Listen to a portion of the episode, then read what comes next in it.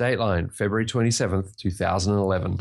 Well, good day, folks, and welcome back to the Australia Desk for episode 137 of the Airplane Geek Show. And, uh, you know, I got a bone to pick with Dan Webb. He said we uh, said last week. only one? Yeah, only one. He said we were going to. Well, I've got two, actually. We'll get to that in a minute. First one is he tried to point out last week that we said we'd only be five minutes. we never said that. We're not even capable of doing only five minutes. And the other bone I have to pick with, with young Dan about is his Facebook page, which proudly announced on the 25th of this month, being February, that it was Dan's birthday. So, you know, I thought I'd get on there and say, Happy birthday, young man. Oh, geez, I wish I was that young and all that sort of stuff.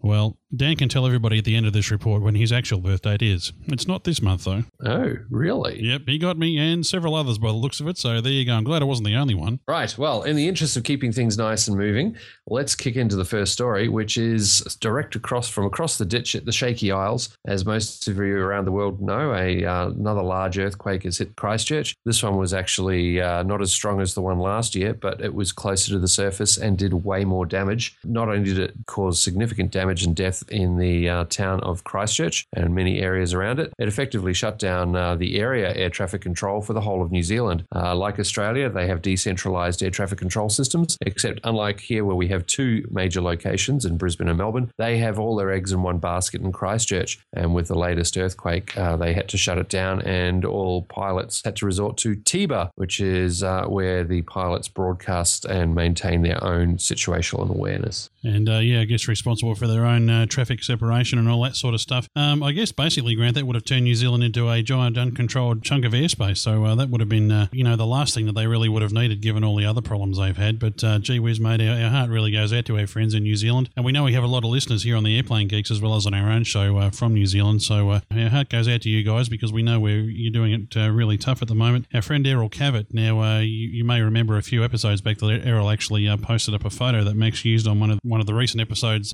blog posts. Uh, Errol's actually just uh, recently, actually just today, written in and to let us know that uh, he's okay and sounds like his family are okay too. And he had some friends down in the Christchurch area, but it turns out that they're okay. So uh, good news for Errol. But uh, we just uh, before we talk about the aviation aspect of it, because our air force has been quite active uh, in the relief uh, efforts. Grant, there is an appeal. Have you got the link there uh, for people who might like Yeah. to uh, send some uh, much needed funds down to New Zealand? Yep, that's right. Uh, if you're wanting to help out with the recovery efforts and getting people back on their feet in uh, Christchurch, you can go to www.redcross.org.nz, NZ as in New Zealand, slash donate. So that's redcross.org.nz slash donate. Yeah, absolutely, and I'm sure Max will uh, throw a link to that into the show notes. Um, of course, uh, you know, Australia and New Zealand are very similar in culture in many ways, and uh, although we do like to uh, have a good crack in, at, at each other in a friendly rivalry sort of way, uh, that all goes out the window in times of crisis like this. The Royal Australian Air Force has been very active, uh, flying much needed supplies into Christchurch once the airport was able to be cleared for operations again. Uh, C-17s have been operating backwards and forwards, mainly from Amberley and from Richmond Air Force bases here in in Australia,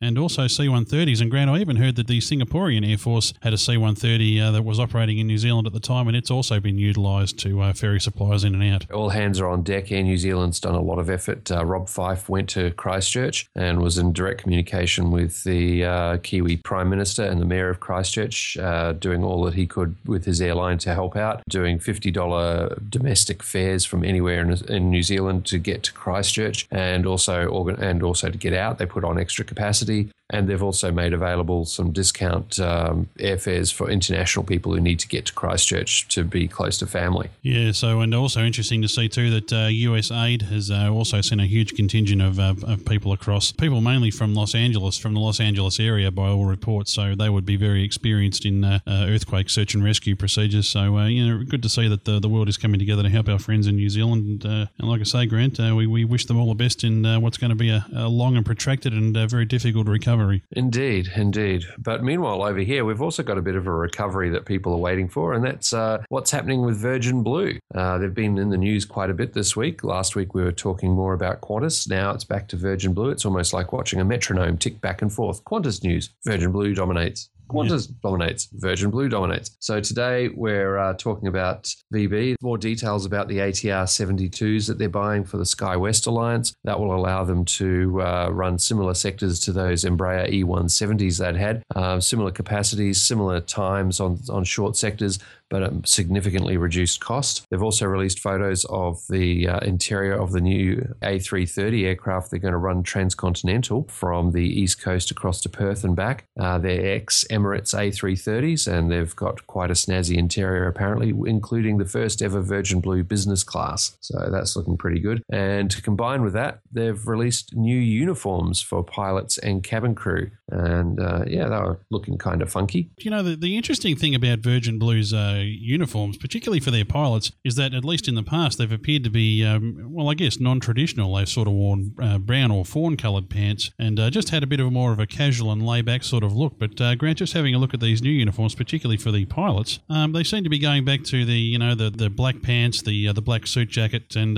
more looking like a, a, what you would, I guess, traditionally expect an airline pilot to wear. You know, interesting looking at the cabin crew's uniforms. I actually don't like them. I prefer the old ones, to be honest with you. I don't know. I need to see them in three dimensions. You know, it's it's one thing to look at a at a photo. It's another to see them actually being worn by people as they go about their work. Yeah. Well, speaking of Virgin Blue's uh, profits, uh, they had a net profit before tax uh, so far this year of uh, seventy two million dollars. In fact, uh, that's down sixty three percent nearly uh, on this time last year. So their, their, profits are down a little bit, but you know they have been. In, I guess you know you could look at it from the standpoint that they've been investing heavily in in new aircraft recently. So yep. that, that's probably got a lot to do with it, I'd say. Well, they've also been hit by the uh, effects of cyclones and floods and so on on the tourism market. They're very uh, much related to the tourism market, and uh, those impacts have slowed down their profit. Uh, they did warn us in January that this was going to be coming up, and uh, as predicted, it has come down. They're also saying that they've got a pretty good chance that it's going to be a tough second half of the year. We're only halfway through our financial years at the moment, so yeah, let's let's see how it goes for them. It could still be a tough year. It depends on how many more uh, impacts they get, but this again reinforces the need for them to get more into the business and uh, premium traveler environments. Uh, as they've said, just a few a few extra percentage market share in the uh, premium and, business markets will really have a major impact on their bottom line. Interesting times, and uh, obviously Borghetti is using the uh, vast experience he gained at Qantas, and uh, he'll be able to, to really target that market quite effectively. I feel he's also quoted here as saying that the outlook for the second half of the financial year here in Australia is not looking all that good in terms of